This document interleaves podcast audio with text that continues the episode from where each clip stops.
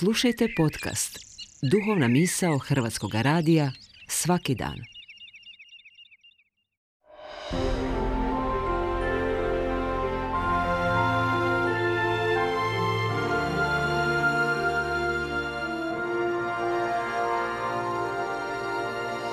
Duhovna misao. Urednica je Blaženka Jančić.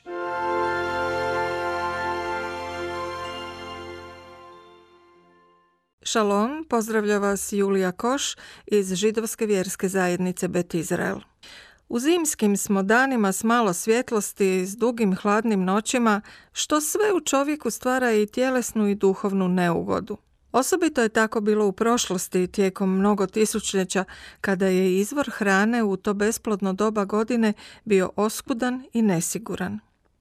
Stoga se oduvijek i posvuda radosno očekuje produljenje dnevnog svjetla, korak po korak prema proljeću. Slavi se najava skorog dolaska toplog dijela godine, novog uroda plodova u vrtovima, na poljima, u voćnjacima.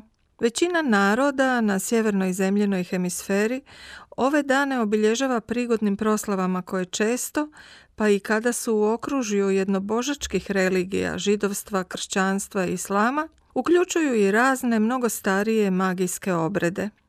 I paljenje vatre kao obred za dozivanje svjetlosti i topline jedan je od takvih prastarih običaja.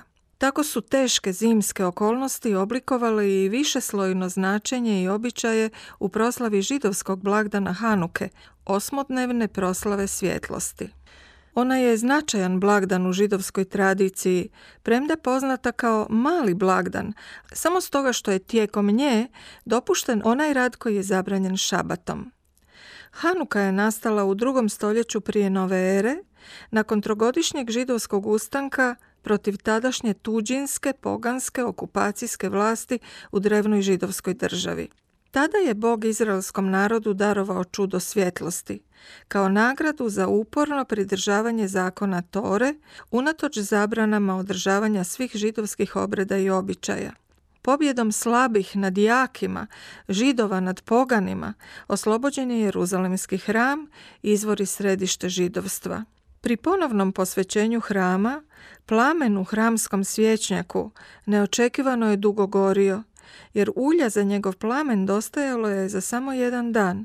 Ipak je to ulje gorjelo tijekom osam dana, te su osloboditelji hrama to prepoznali kao Božji znak odobravanja, kao Božje čudo ulja. Otad židovi diljem svijeta, pa jednako i danas, tijekom osam istih dana u godini, pale uljanice i svijeće u svojim domovima, u sinagogama i na otvorenome, izgovarajući blagoslove za čudo ulja i hvalospjeve Božjoj zaštiti. Tako je blagdan Hanuke prije svega blagdan nacionalnog oslobođenja i osvještenja, te zahvale za čudo spasenja židovskog naroda, jer pogansko utiranje njegovih običaja i zakona konačno bi prouzročilo i nestanak sveg židovstva.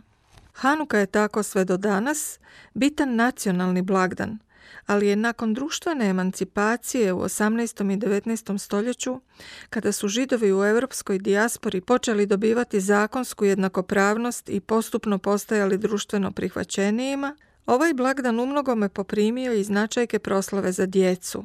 Tijekom osam dana blagdana priređuju se zabave, djeci se daruje novac i slatkiše, a ona vrtnjom tradicijske igračke zvrka uče o povijesti Hanuke.